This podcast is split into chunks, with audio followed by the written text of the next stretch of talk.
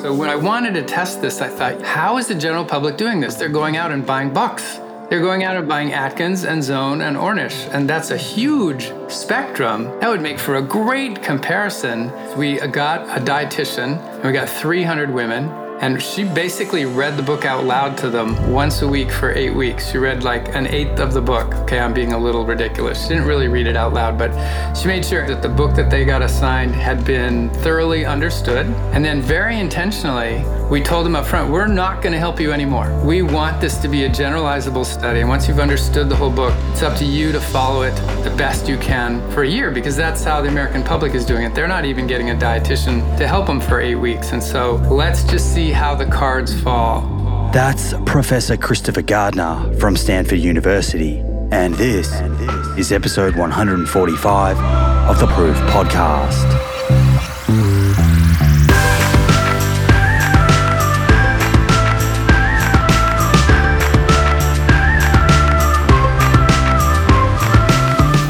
Beautiful friends. Welcome back to another episode.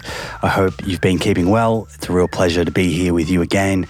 And for those who are joining us for the very first time, I'm Simon Hill, host of this show, nutritionist, physiotherapist, and author. Today, I must say, you are in for a real treat. A real treat. One of my very favorite nutrition scientists joins us, Professor Christopher Gardner from the highly prestigious Stanford University. If you know of Dr. Gardner's work, you will know he is to nutrition science what Roger Federer, Serena Williams, or Novak Djokovic is to tennis. What makes me say that? Well, firstly, he has nearly three decades' experience as a scientist studying nutrition, publishing over 140 papers in leading scientific journals such as Cell, JAMA, Nature Medicine, the British Medical Journal, the American Journal of Clinical Nutrition, and Nutrients, to name just a few. But this experience is only part of the story. Dr. Gardner is well known for performing robust randomized controlled trials involving very high quality dietary interventions. You could say he has a knack for raising funds to ask questions that so many of us want answers to two of these being the A to Z and Diet Fit studies that Dr. Gardner and his team conducted to compare low carb diets to high carb diets. I'm sure you've seen headlines or people online claiming that their diet is the best for weight loss. But as you will be well aware if you've been listening to this show for a while or read my book, we can find anecdotes to support almost anything. What I think is more interesting is where does the science lie? When high quality research is performed, do we see an advantage to adopting a low carb or high carb diet when it comes to dropping unwanted body fat, should that be someone's goal? Well, who better to walk us through that than someone who studied this in the most controlled and reliable manner possible? Enter Dr. Gardner and this conversation. I really do try hard to bring us all the very best information possible to help inform the way we live our lives. And I believe this is no exception. So please do enjoy, and I'll catch you on the other side for a short debrief.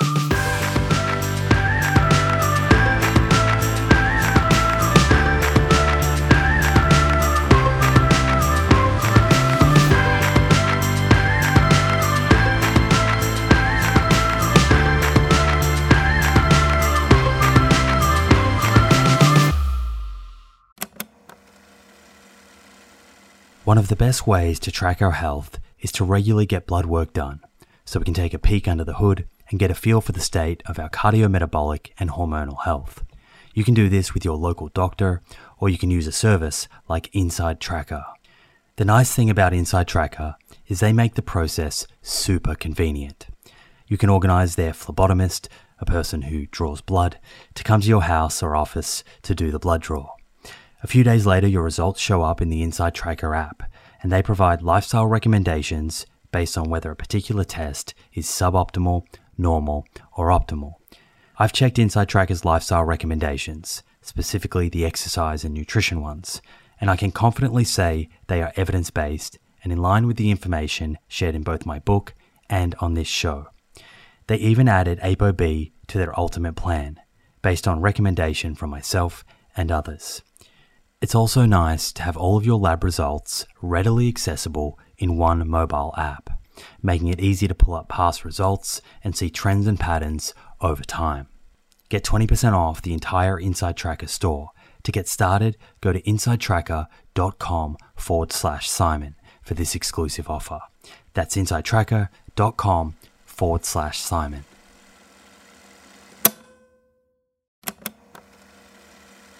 If you're a long-time listener of this show, you'll be well aware of the scientific evidence that supports a high fiber, plant rich diet for good long term health.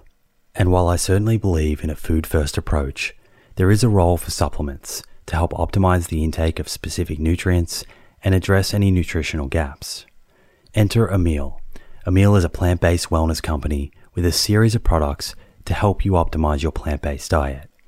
Two of my favorite products being the Essential 8 multivitamin and the Optimal Omega Plus. The Essential 8 contains 8 key nutrients that plant based eaters often fall short in. And the Optimal Omega Plus contains a direct source of DHA and EPA omega 3s, same as in fish, but from algae.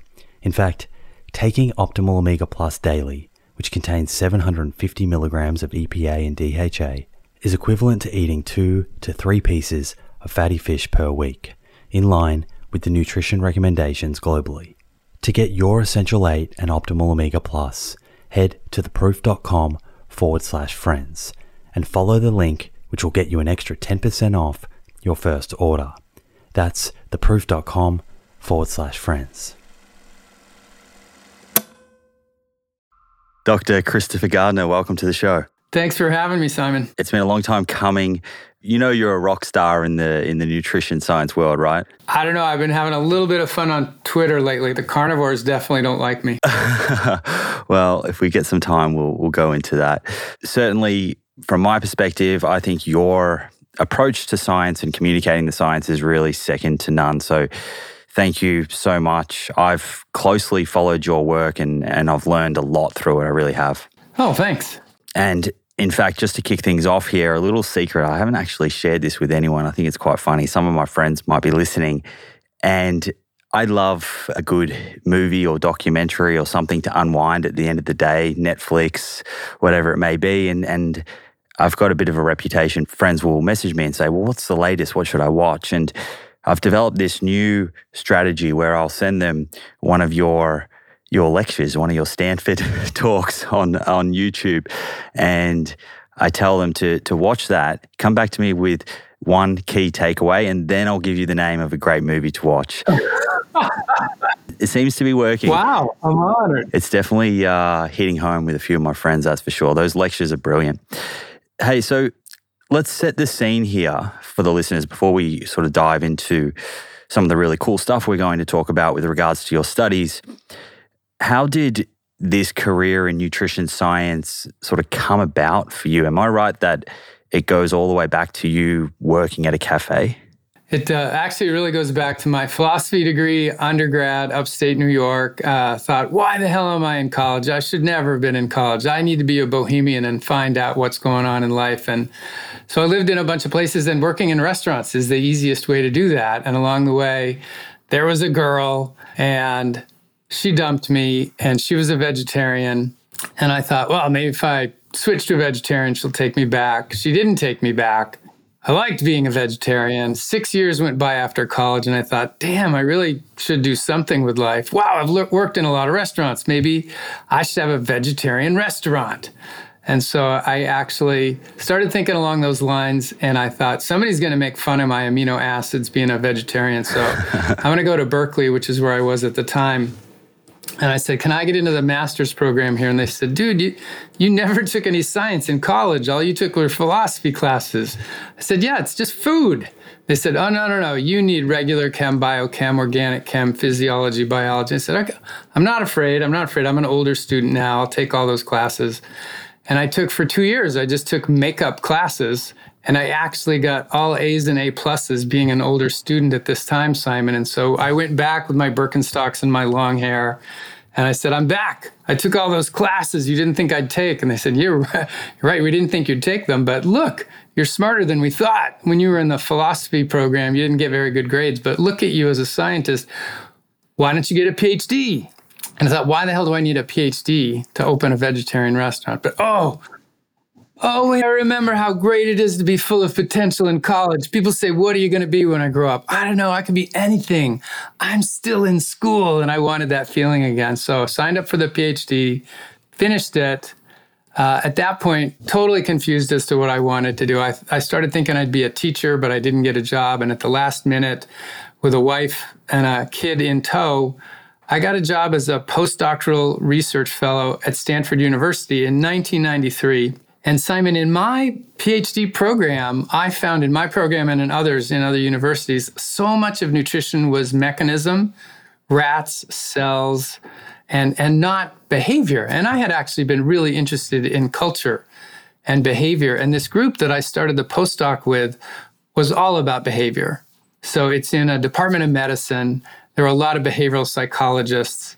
And so half behavioral psychologists and then half content experts. So I was a nutrition expert, there was a physical activity expert, tobacco control expert, but it was really about how do you get people to change some of their habits? And I thought, ah, this science I really like more than the rats and the cells and the mechanisms. I really want to see if I can get people to change what they're eating and stick with it.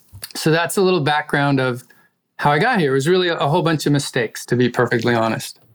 And so you, I guess, in nutrition science are very well known for lots of studies, but two in particular, the A to Z and DIETFITS, of course. How did things sort of go from that earlier stage of your career to then becoming interested in this whole uh, low carb versus low fat conversation? And also, why the interest in weight loss out of all things that you could have gone and studied? What gave you that spark to want to know the effect of different diets on weight? Being a vegetarian, I was really into the different things that were in plant foods. And so there's a name in my field, phytochemicals. Phyto just means plants, so chemicals that are in plants. And that's usually typically not a vitamin or mineral. It's sort of something that doesn't have a recommended daily allowance, but might be a cool thing to eat or avoid.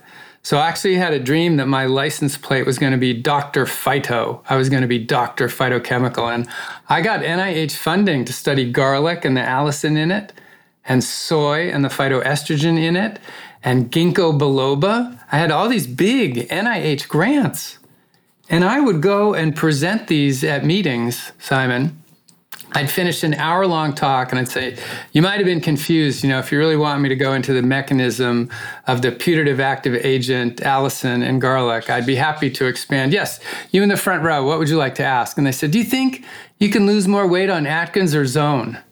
And I looked and I said, Jesus, for the last hour, I talked about this thing that I did. And it, it happened repeatedly. And so what I got the sense of was that this was a topic that a lot of people were interested in, frustrated by. There wasn't a lot of evidence in it. And so I actually wrote up a little pilot study at the time, and that turned into one iteration after another after another. And to be honest, the A to Z study initially was supposed to be a um, a pilot study. I wrote to the NIH for a big grant, and they said, You just do phytochemical stuff. You're not a weight loss person. We're not going to give you that much money. And they gave me some starter money. And then there was a very interesting court case against a weight loss drug that had gone wrong against them. And the, the money that was awarded to the court case had to go to university investigators. I got a million and a half dollars from a court case that got added to the NIH funds. That was the A to Z study.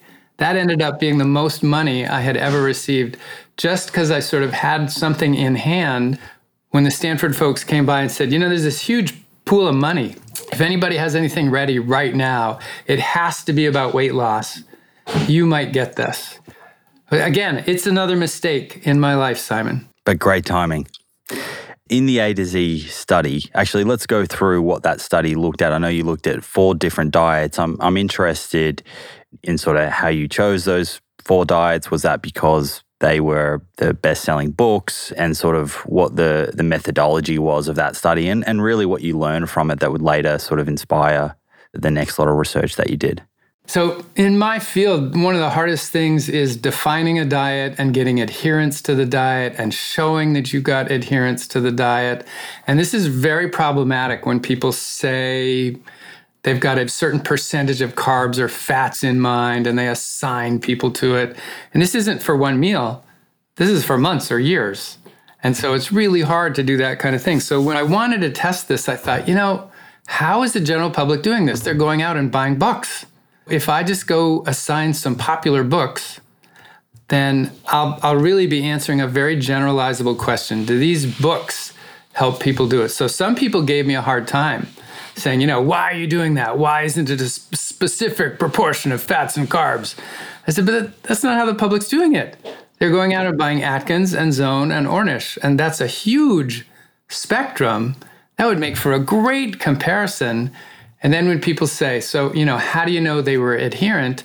I say, well, to be honest, we uh, got a dietitian and we had a lot of money and we got 300 women and she basically read the book out loud to them once a week for eight weeks. She read like an eighth of the book. Okay, I'm being a little ridiculous. She didn't really read it out loud, but she made sure every one of them knew that the book that they got assigned had been thoroughly understood. And then, very intentionally, we decided it was a one year study. So, after the eight weeks of getting this help from the dietitian and going through the book, we told them up front, we're not going to help you anymore we want this to be a generalizable study. And once you've understood the whole book, it's up to you to follow it the best you can for a year because that's how the American public is doing it. They're not even getting a dietitian to help them for eight weeks. And so let's just see how the cards fall when we do it that way. So it was very intentional to do it that way. And should I jump to the punchline and what happens? Yeah, I think on that though, that point there is a key learning. I think the generalizability is something that is often overlooked when, when particularly on Twitter, you mentioned before, when critiquing a study, you can get people into a metabolic ward and lock them in, and they're really interesting studies, but that's people being fed. It's not really giving insight into adherence and their behavior and what happens in the real world. That's what I love about this study is that you were very much just taking a really good look at if if people get these books, how successful are they without being forced into into eating that way. Okay, cool. So come to the punchline. What happened? Well, let me just build on what you said just for a moment. So I feel like in my field, metabolic ward chamber, for any of the listeners that aren't familiar with this, there's a guy, Kevin Hall, that I really love who does great studies. And he usually doesn't do any more than 20 people at a time because they're incarcerated. He uses the word domiciled. I think it's incarcerated. He incarcerates these people in a building. There's bars on the windows and they can't leave, and there's a chamber that they have to go into. And he can do a lot of very rigorous stuff that's not very generalizable. And then I do stuff that's very generalizable. It's not nearly as rigorous as him, but what I really like about Kevin's studies is he makes them as generalizable as possible for a rigorous, controlled, domiciled study. And I really try to make my generalizable studies as rigorous as possible. I really try to apply all the tools in science we have to define the diets well and get adherence the best we can and be taking blood samples and other factors and surveys to see who's more and less adherent.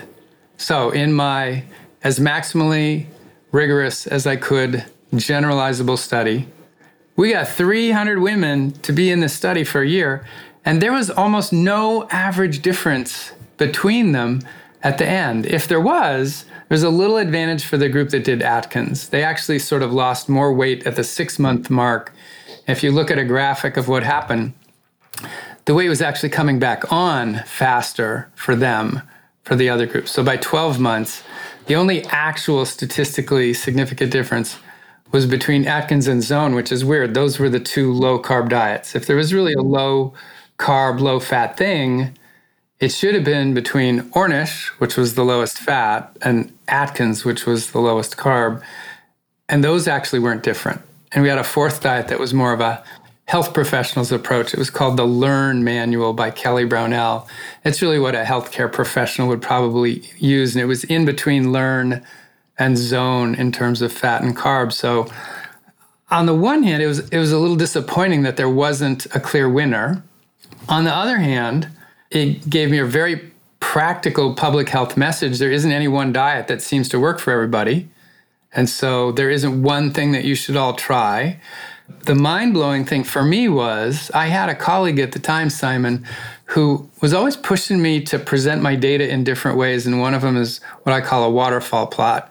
And instead of the typical thing, which is you show a bar of the average change and some magnitude of variability with what we call error bars, so why don't you just plot every damn woman on the graph? Make every woman a bar and show how much weight she lost or gained, because a small proportion of them gained weight.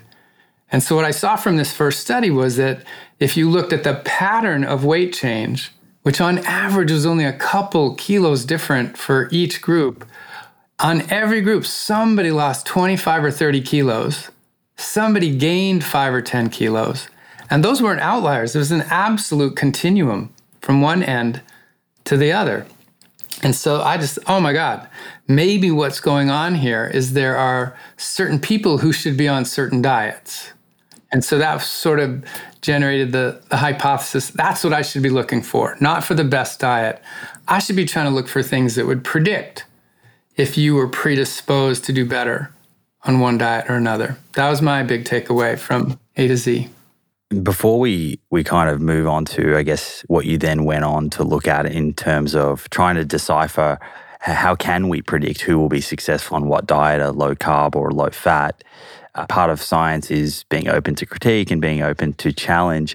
Am I right that Dean Ornish was a little he was a little mad? And I guess this goes back to speaking about what we were before around adherence. He was a little little mad with the way that the Ornish diet was adopted.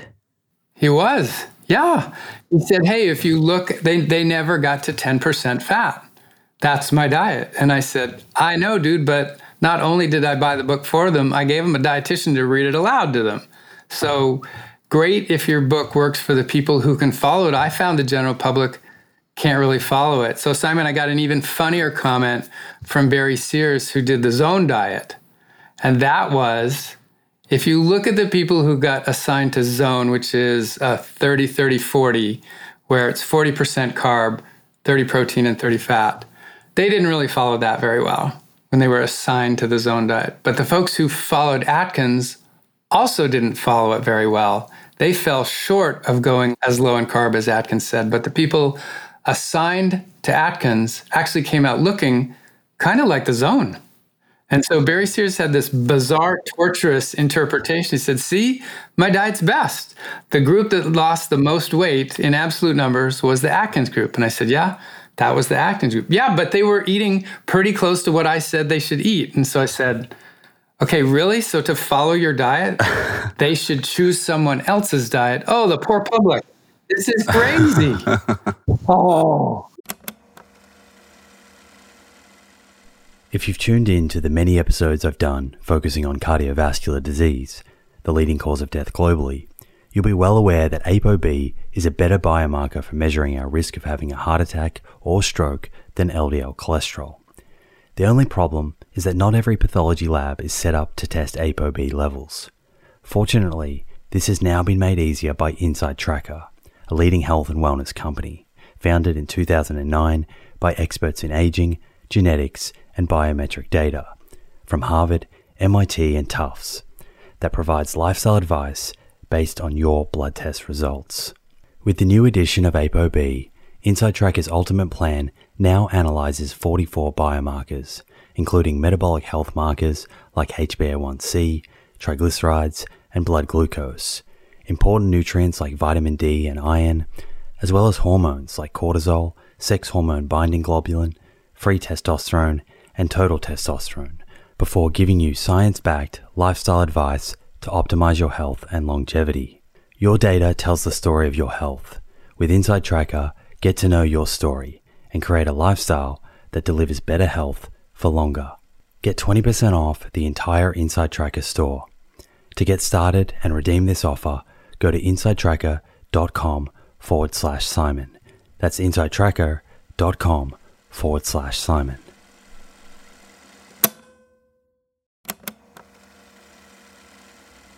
Hey, friends. The scientific evidence on lifestyle habits that lead to longevity is clear. Now it's time to put this knowledge into action. I'm excited to announce the Living Proof Longevity Challenge, a 12 week program to build evidence based lifestyle habits to optimize longevity. My team and I have transformed over hundreds of hours of conversations with experts on aging, nutrition, and exercise into a life changing 12 week program that will challenge you to develop habits that lead to a longer, better life. This is a unique opportunity to gather health data about yourself that has the potential to change your life for the better. You'll start by testing 10 longevity biomarkers that tell the truth about where your longevity stands right now, today. Following that, you'll get a personalized longevity score to guide your 12 weeks of habit building that will boost your score and improve your biomarkers for the better. After the challenge, you'll retest your 10 biomarkers and see the proof of how powerful these science backed habits really are head over to theproof.com forward slash living proof to download your zero cost copy of the Living Proof Longevity Challenge today. That's theproof.com forward slash living proof. Look forward to joining you on this journey. Okay. So so the biggest takeaway being that there didn't seem to be too much difference between these different four diets, but within each diet, there were some people that did great and there were some people that didn't do as well. You're left thinking, well, what on earth explains this? What can predict success or lack of success? So you go away, no doubt you're sort of scratching your head, lots of meetings with colleagues, and, and over a period of years, you put together the Diet Fit study. Can you walk me through this period and what your hypothesis was and what led you to dig a little deeper into this? Yeah, sure. So, pretty much right after we published those main findings, I was continuing to look into this field. And the first two or three studies that I saw that were the most relevant were some of these smaller, controlled feeding studies, small numbers, short amounts of time. And they were looking at this concept of insulin resistance and insulin sensitivity. And the idea for your listeners here is this is you can have two people that look very similar. They both have similar amounts of excess adipose tissue. You know, physically they look the same. Metabolically, they were different.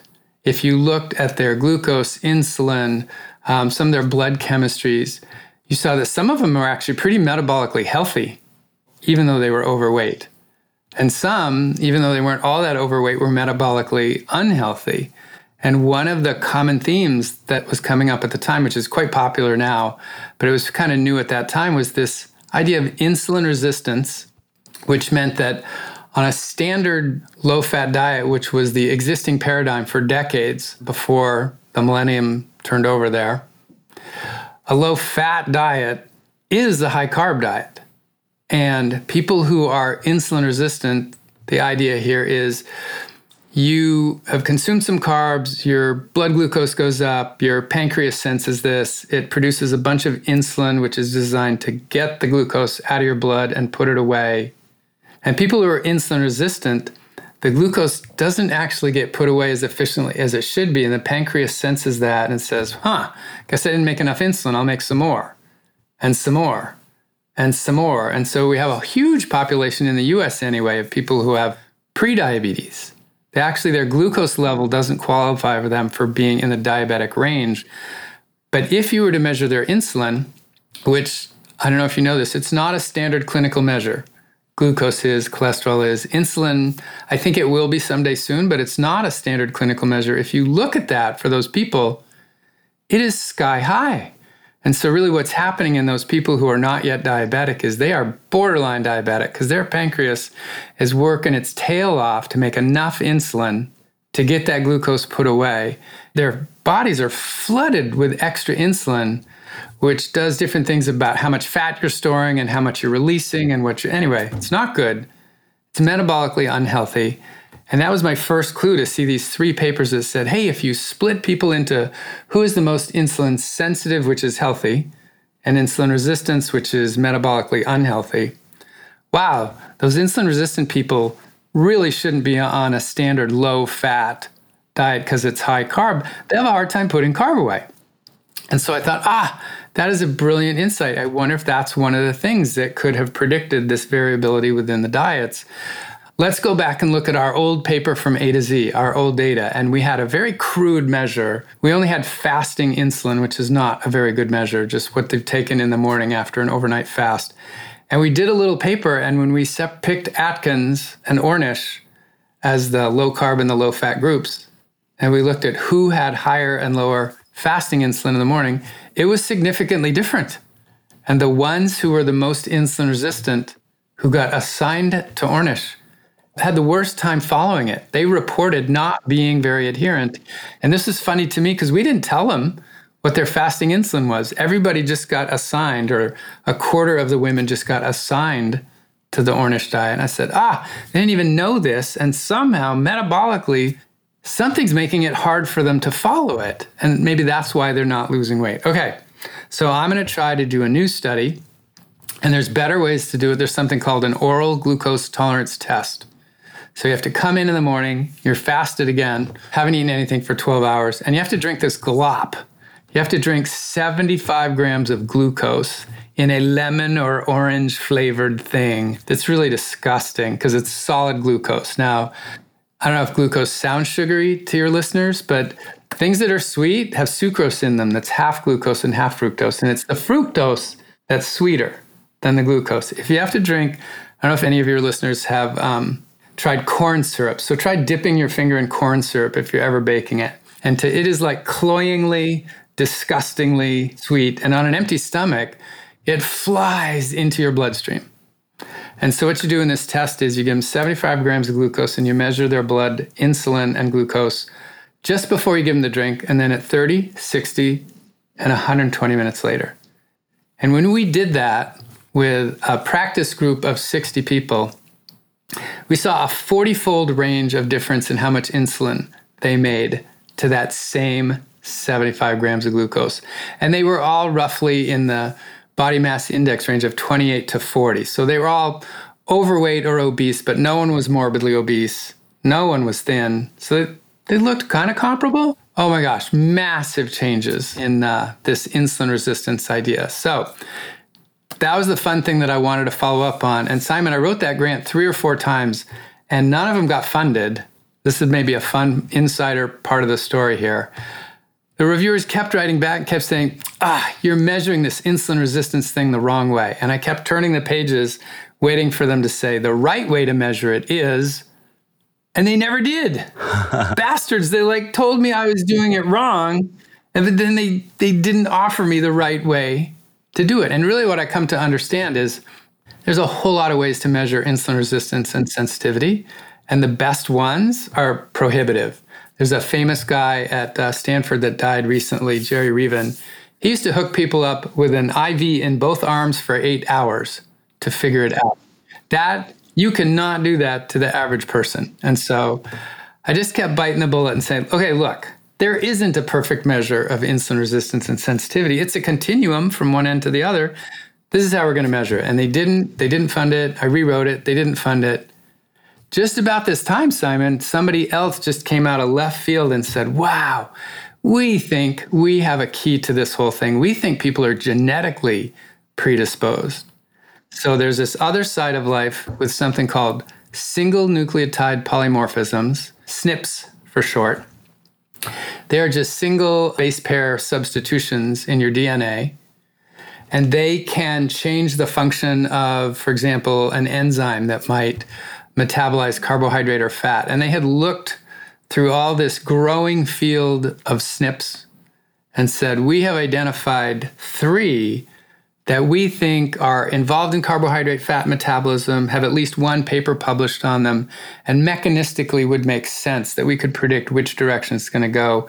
Could we go back to your A to Z data and could we see if this would predict differential weight loss? I said, ah, I never collected any DNA, but we wrote to all the women and we got, of the 300, we had about 140 respond. We sent them a cheek swab kit. They got their DNA by doing the cheek swab. So we kind of retroactively went back. And not all the data worked. So only 120 of it was clean. And of the, they're called genotype patterns. So a low fat genotype pattern was about 40% of the population. A low carb genotype pattern was 40%. And 20 were neither. There was 20 that it didn't really seem to go one way or the other. So went from 140 to 120.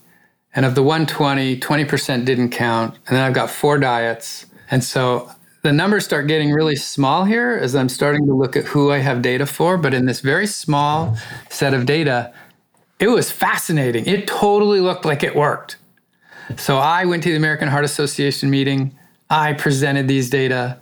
I resubmitted my grant and I said, not just insulin resistance, we're going to look at two things at once. We're going to look at that and genotype pattern predisposition. And boom, I finally got funded after multiple rejections. There you go, is the the genotype that got you over the line. Just to clarify, in case some of the listeners are, are hearing that for the first time, what you're predicting or were predicting here is that some individuals may have a genetic predisposition to doing better on low fat, and then some with a different genetic predisposition could do better on low carb. And you were wanting to then run another study with more people, more DNA samples, more uh, genetic information to determine if that was the case, to answer that question. And to do the right insulin resistance test that would be more sensitive than the one I did before. And so this time got funding for 600 people, double the other size of the study, this time men and women. And we actually had the, what's called statistical power to be testing really two things in one study the genotype pattern predisposition and the insulin resistance versus sensitivity predisposition. Okay, so this study, like the A to Z, is a randomized controlled trial. That's what you like to do, which is high quality science. 12 month trial again. Before we walk through the results, can we go through a little about the methodology? Because I know that you paid particular attention to making sure that the diet quality was emphasized and that was something that was really important to you. Can you explain why that was important and sort of how you went about ensuring subjects did understand what a high quality diet looked like? Yep. And let me start that up. Before the high quality, let's talk about how low is low carbon, how low is low fat. I mean, we were going with the assumption here that certain people wouldn't be able to get as low and keep their diet as low in carb or fat because they were predisposed. It wouldn't be a willpower issue. It wouldn't be a test of personal integrity it would be some metabolic thing just saying, okay, look, human body, you are trying to avoid all this stuff and it is not working.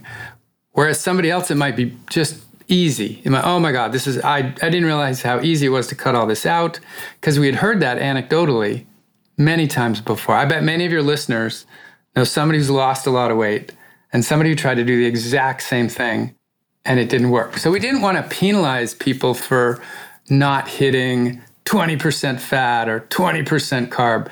So, Simon, we actually tested this in a study that we published before DIETFITS, and the study was really designed just to test an approach to doing this. And I was pretty sure I would get pushback from my colleagues because it wasn't clean and clear. It wasn't 20% of this and 30% of that. And we have a really horrible name that I love, and it's called limbo titrate quality. And so the limbo titrate quality method was as they joined the study, we said, You have eight weeks. You're either just going to get not four diets this time, just two low carb or low fat. We want you, whichever one you're on, to get down to 20 grams of carbs or 20 grams of fat in the first eight weeks. And people eat about 300 grams of carbs a day, and they might eat 90 or 100 grams of fat a day.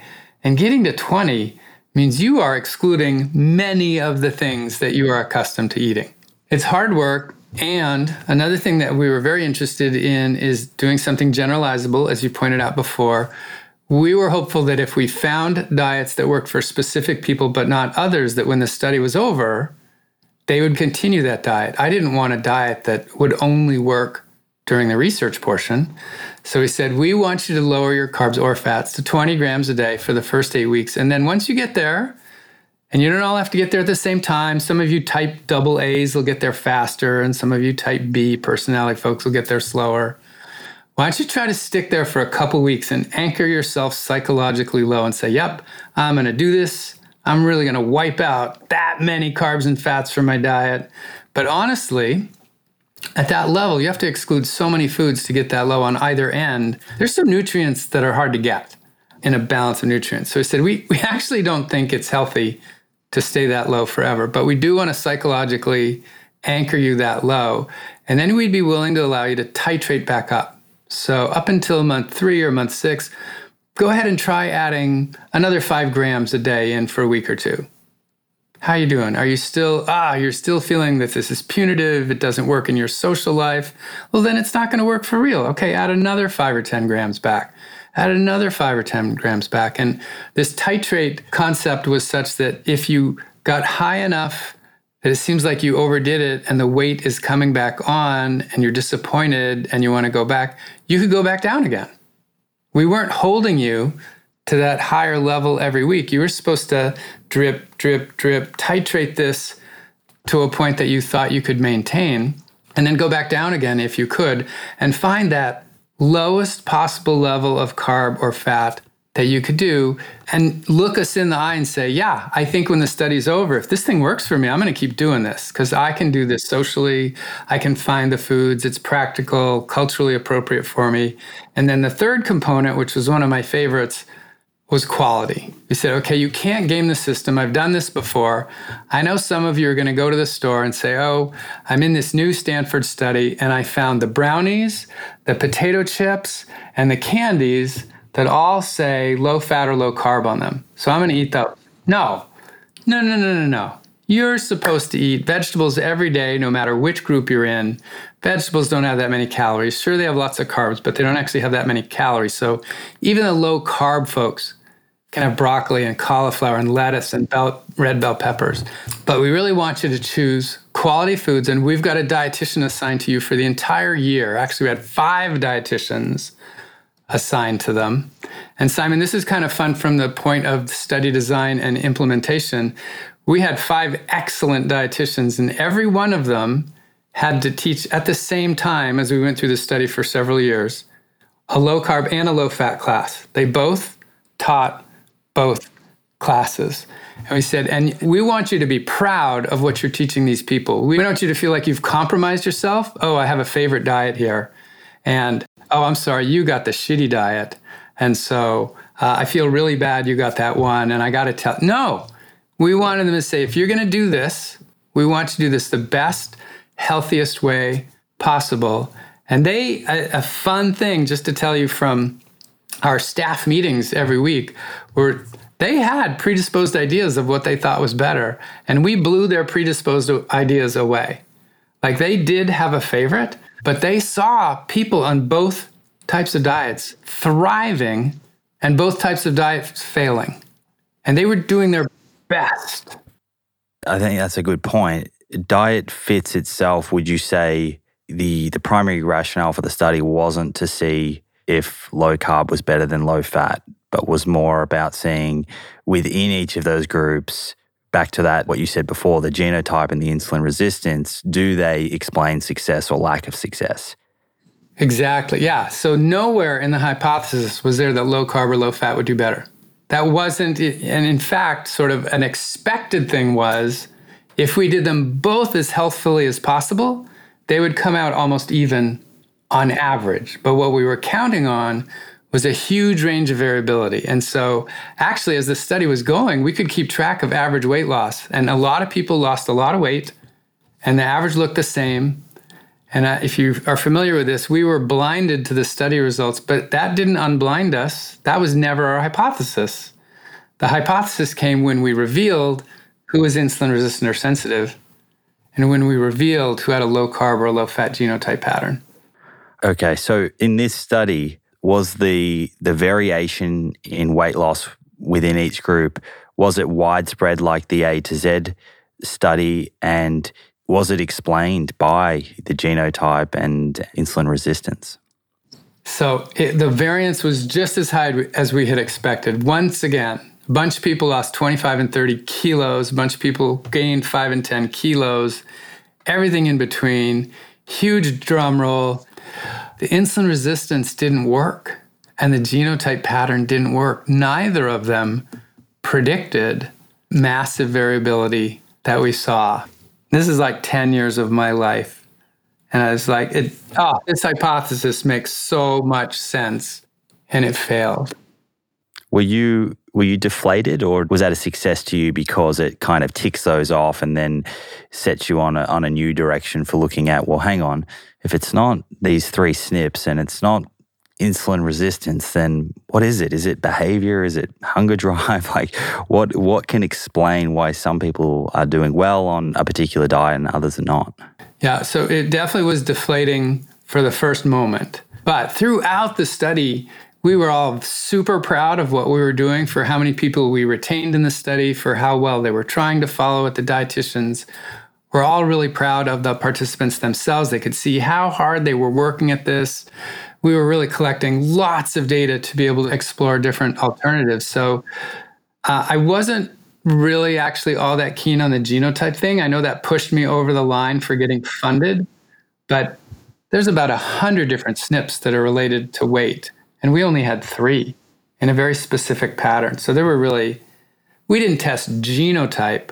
We tested these two specific genotype patterns there are hundreds of other potential patterns that could be looked at. So I thought that was a far cry. But I had really been convinced by this metabolic data about the insulin resistance and sensitivity thing, of which people were writing, yes, but they're small and short studies. Somebody should do a larger, longer study. I thought, this is great. I'll be able to nail this one because it's long enough and large enough. And I have all the measures I need this time. Nobody's going to question us. So when it didn't work, yes, I was deflated for a moment, but then I thought, you know, one of the things that we are super proud of was that we focused on this high quality aspect. So we didn't set one up to be the straw man to be knocked over. Maybe if you're choosing a high quality low carb and a high quality low fat, whether you're insulin resistant or sensitive or not doesn't matter. And that actually, you know, from another angle, can be helpful to people. Oh my God, I found out I'm insulin resistant, except I hate eating this but apparently I'm supposed to. No. Actually, if you choose a high quality diet, then you could lose weight on both of them. And so that was actually the practical message that I came away with. I got a couple other hypotheses, but sort of the public health facing message was we did this, other people have reported it's different, because our results are, are larger and longer than some of the other ones, we're not inclined to say, oh, they were right and we're wrong, we did it wrong. We're inclined to say maybe some of the other diets weren't done with enough attention to quality. So maybe, and this is true in my field, people are definitely biased to what they think will work. And you can set these things up so that your favorite diet is, is sort of set up to have a higher chance of success. And maybe Maybe that's what was going on in some of the smaller, shorter studies. In your study, and I'm just thinking out loud here, so I could be completely going down the wrong path, but so you've got this widespread, and let's just take the low fat group, for example, but I could be talking about either. And within that group, you've got people who are really successful and people who are not. I'm assuming the people who were successful were consuming less calories per day on average than those who were not successful. And I'm wondering, did you pick up on satiety or people that were successful sort of feeling fuller on less calories? So, a real challenge in my field, Simon, is getting people to accurately reflect their calories. That's where Kevin Hall whoops my butt all the time because he cooks it for them and slides it under the cage door and has them eat it and measures everything they didn't eat. So, people are notoriously inaccurate in reporting what they're eating.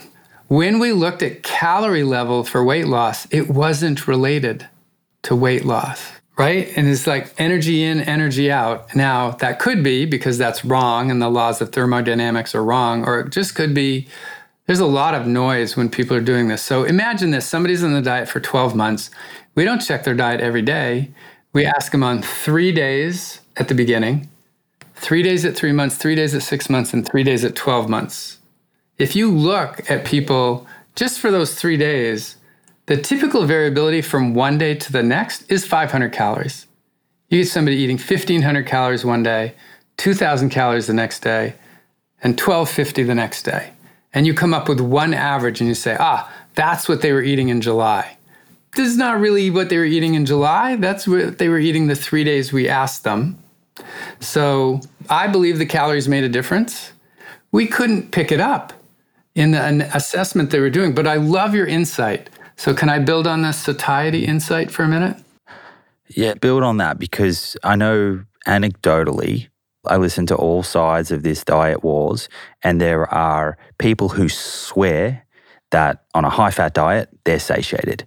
And then there's someone else who's like, well, when I eat lots of starchy foods, beans and rice, I'm I'm full and I eat less overall. So, you know, I'm just wondering whether you think that plays a role. Yeah. I have a slide from many years back that says protein is more satiating than carbs or more satiating than fat. And to me that's that's a ridiculous statement because maybe that's if you ate pure protein, pure fat, and pure carbs. When you're eating a mixed meal that has carbs and fats and protein, yes, there is a satiety factor with protein, but carbs have fiber and carbs have a lot of water.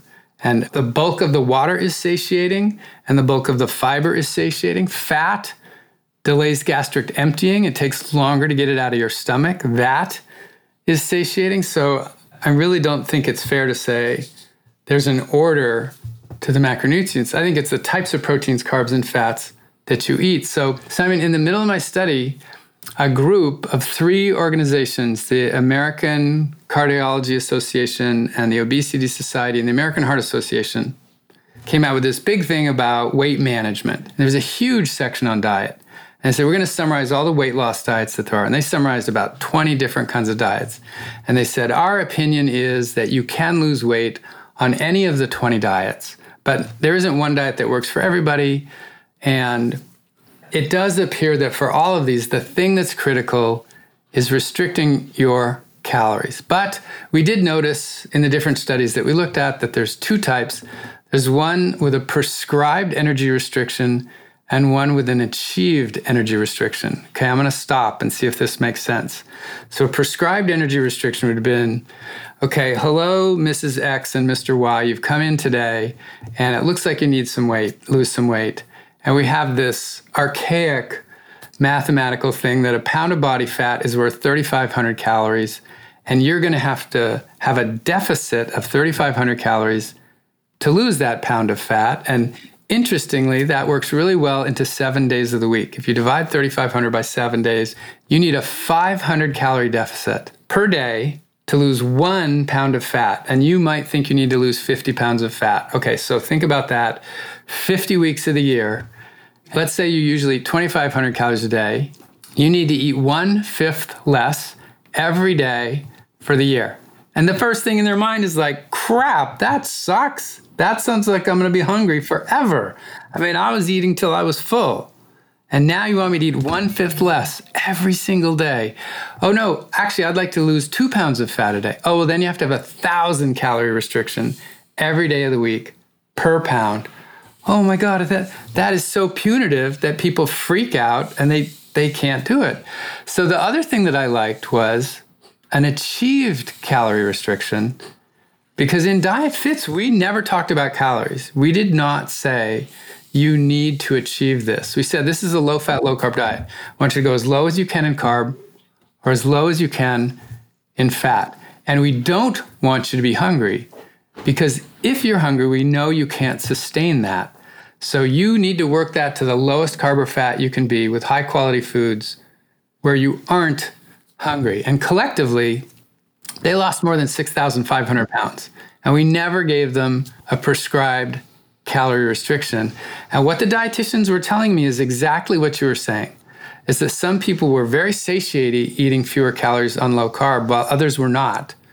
And some were very satiated on low fat and others were not. And that's too general of a statement to make because there's different ways to eat low carb and low fat. You can choose different foods. But if I walked away with any follow up that I haven't quite got funded yet, it would be to personalize satiety. It would be try different breakfasts and lunches and mixtures of food and maybe eating something first and something second. What kind of approaches can you personalize your own satiety so that you make these choices and you're full? You're satiated. And then you get rid of this punitive aspect of the weight loss diet and you are enjoying the foods that you're eating and you're not hungry. I think that's the silver bullet for me. Okay, so the DIETFITS, I guess, overall conclusion that achieved calorie deficit or achieved weight loss, I should say, that you saw with DIETFITS was a result not of saying, hey, cut your calories to this, but really just moving people to a higher quality diet. And then what you're talking about here is then does satiety explain the differences between the groups and and perhaps there's room for people to explore which variation, low carb, high carb, seems to fill them up with fewer calories. You mentioned personalized nutrition. I got a question on that. Seems to be a bit of a buzzword at the moment. And there's lots of people talking about it, and, and it sounds all very exciting. And it kind of gets me thinking about the microbiome. Have you thought about microbiome differences between subjects? Would that possibly predict how someone would go on a on a different diet? And what do you think about personalized nutrition and the movement and all of the sort of testing kits and stuff that are popping up? So I'm actually very heavily involved with two groups right now. And one is my microbiologist colleague at Stanford, Justin Sonnenburg, and his wife, Erica Sonnenburg. So, Simon, I used to call myself a feeder and a bleeder. They say, What do you do for a living? Well, I feed and bleed people. You know, I'd get them to eat different food, and then I take their blood and I look what happened to it. Now, we always take their poop. Everybody gives us their poop. I really thought this would be prohibitive. We actually did this in the middle of DIETFITS. We started doing this. Justin Sonnenburg approached me and said, I'd really love to play with some of this data. Do you think your participants would be willing to do that? No, poop is icky. Oh my God, we're harassing them with surveys, we're sticking them with needles. All right, you're a nice guy. I'll ask him if anybody's willing to do it, but I got to tell him it's optional because we're already doing a lot of stuff to him. And I said, okay, people, I got this colleague here. He's willing to look at the microbiome and tell you what he can about it, but we really don't know everything yet. So I'm not sure what he's going to tell you. 80% of the participants gave us their poop. 80 percent. I didn't even tell them what I could tell them. It was just such a buzzword, the prebiotic and the probiotic thing. So we actually have a very cool paper coming out on July 6th on the microbiome. And I can give you a hint of what it is. We got 18 people, it was a pilot study, to go from 20 grams of fiber a day to 40 grams of fiber a day, and from less than one serving a day of fermented food to six servings a day of fermented food. Now, those are small servings of fermented food, like a bottle of kombucha is two servings. Half a cup of yogurt is one serving. Half a cup of sauerkraut or kimchi is one serving. Okay, and so we characterized changes in microbiome, changes in immune function. It wasn't a calorie weight loss study, it was very much an immune function study. But we have documented in this field of prebiotics and probiotics we found some fascinating individual differences, some of which appear, it's a small early study, appear to have been dictated by what their microbial diversity was to begin with. So Justin has a whole bunch of data from traditional hunter-gatherer populations that the few that are left in the world and their microbial profile is completely different than the western world. There's species that have gone extinct that don't exist anymore. So he and I are looking at that. So we have a very fun paper coming out in two weeks. I started tweeting about it last Saturday just to tease everybody and get them excited about this new study that I can't reveal yet because it will break the embargo. But I'll bring up another study in the UK, the Predict group that works with a for profit company called Zoe. And I'm on their scientific advisory board. And we meet, I met this morning with them. We meet every other week. They have two papers published in Nature Medicine and they started with a thousand twins in the UK. And so they had monozygotic and dizygotic twins, and they were trying to look at a lot of their focus is this new thing with continuous glucose monitors and seeing how much glucose changes in response to the foods you're eating. And they were able to calculate not only the food that they were eating, but their genetics their epigenetics, their microbiome, their sleep patterns, their physical activity. And so in one of these two papers, Simon, they say, okay, I can't remember the exact numbers.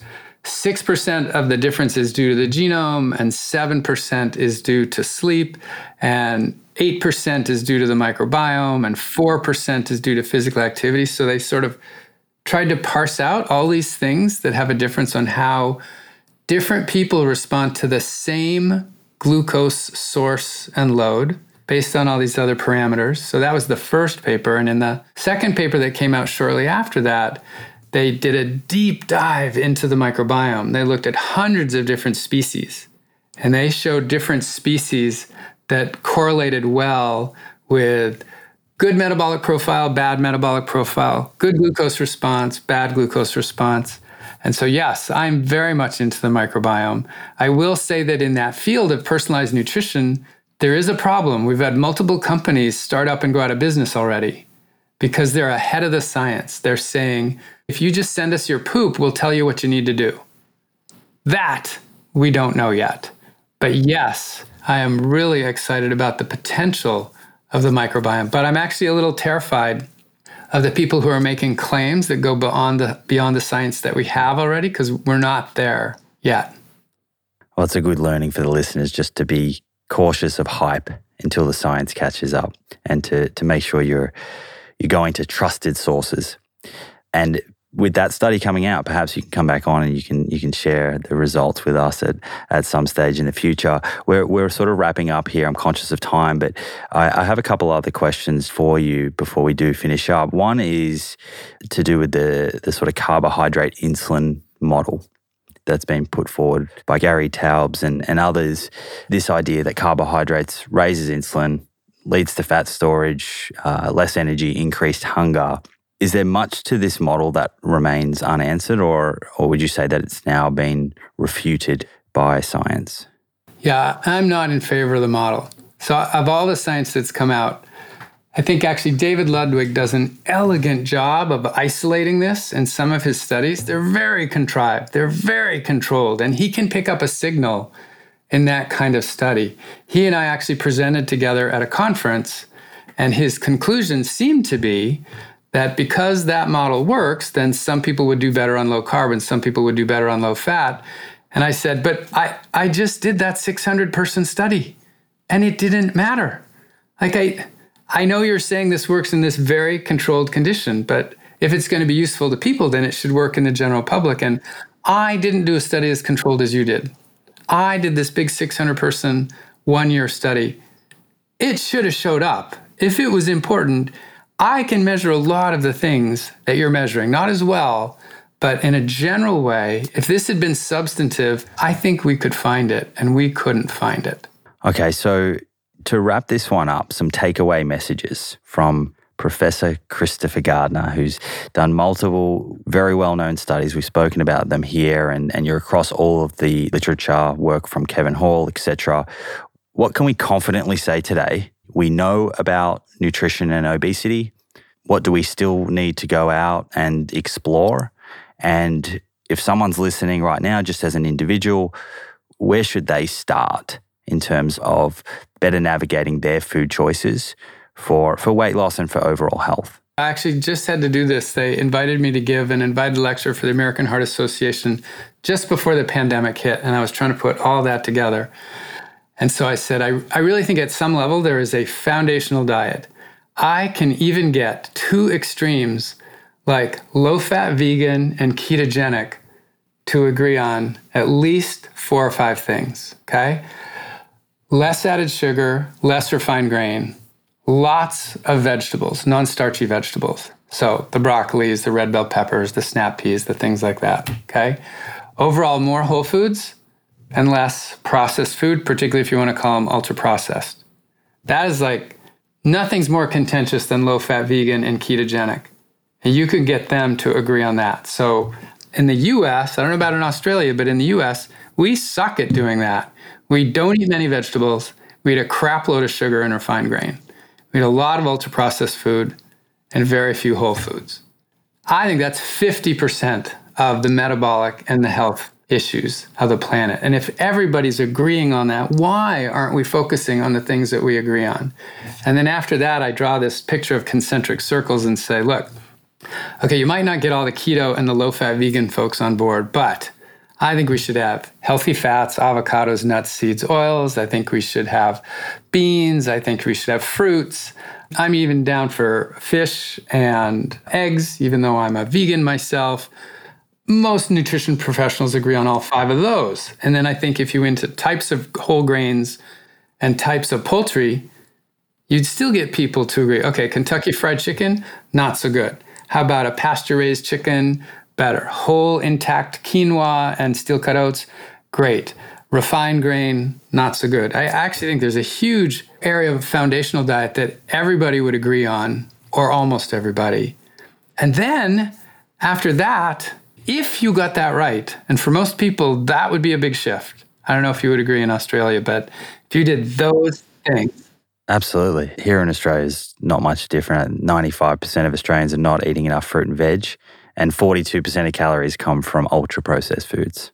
So, what I'd like to see is people do that and then mess with their personalization. Okay, now I'm really more of a low carber or a low fatter or a higher protein. And when I do it, I'm going to do it with whole foods. I'm going to do it with foods caught the right way. I'm going to take the environment into account. I'm going to take animal rights and welfare into account because it can all fit nicely together. It could be consistent with my personal values, my cultural tastes, etc. So I really think there's room for personalization. I really think the microbiome is going to be cool. But I'm very frustrated with like all this focus on the periphery when this stuff in the center that so many people agree on seems to get passed by the wayside. Oh, I'm still waiting for the person to tell me that green jelly beans, that I, I'm genetically predisposed to do well with green jelly. No, no one's ever going to tell you you're going to do well with green jelly beans. Get the foundational diet right and then play with some of the other things.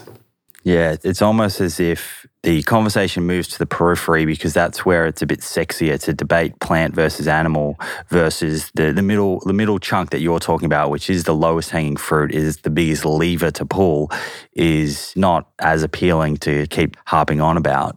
That brings me to my final sort of question here is around obesity uh, overall and and speaking I guess zooming back out and not speaking so much on the individual level uh, if if you could sort of wave your wand and tomorrow the food environment globally changed based on what you just said then i'm assuming that it would just change the availability of certain foods and, and make ultra processed foods sort of takeaway foods less available Yep, it would change the types of food we grow, more plants, less animal, more vegetables.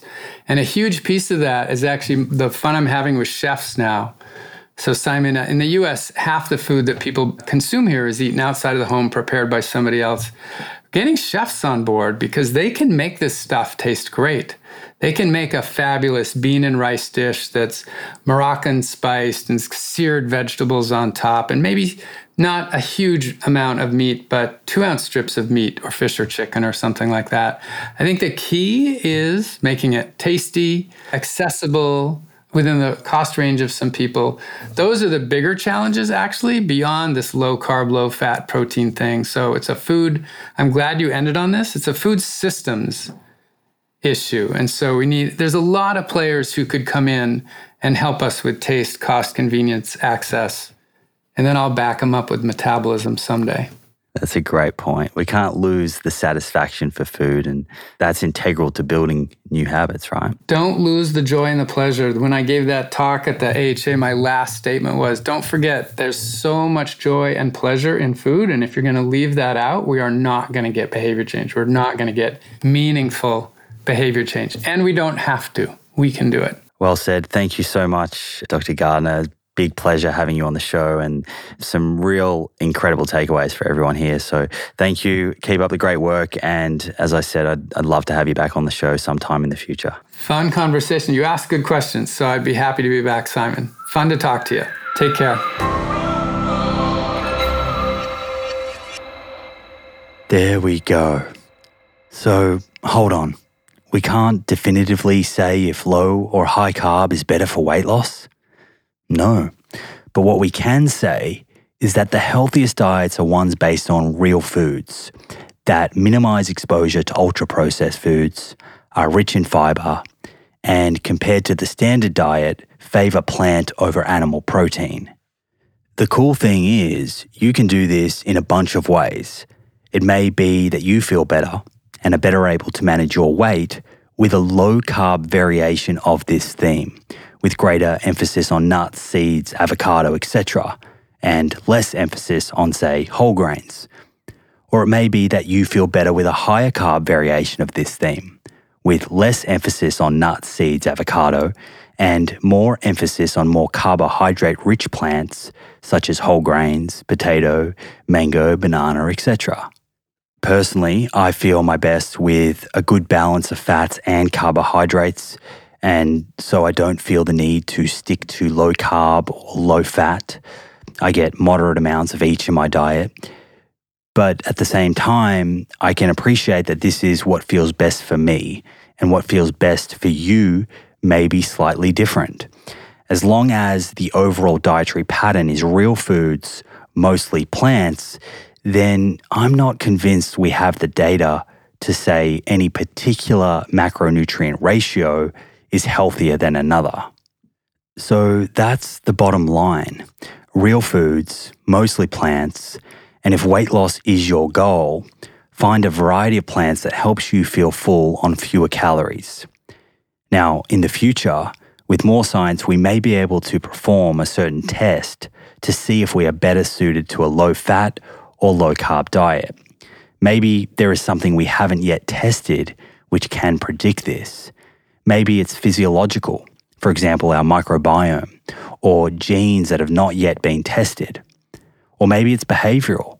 For example, our home environment and how much support we get when trying to lose weight. I hope that all makes sense. All right, what else do I need to tell you before I let you go?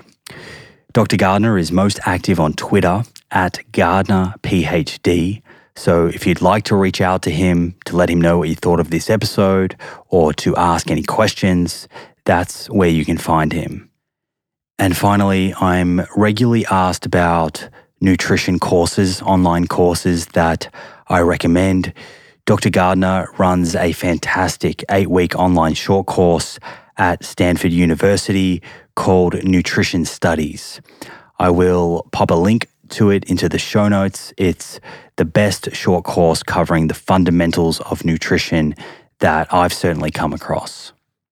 There's eight modules that walk through science and politics, macronutrients, micronutrients, calories, nutrition and disease, etc. Now, it's not exactly cheap.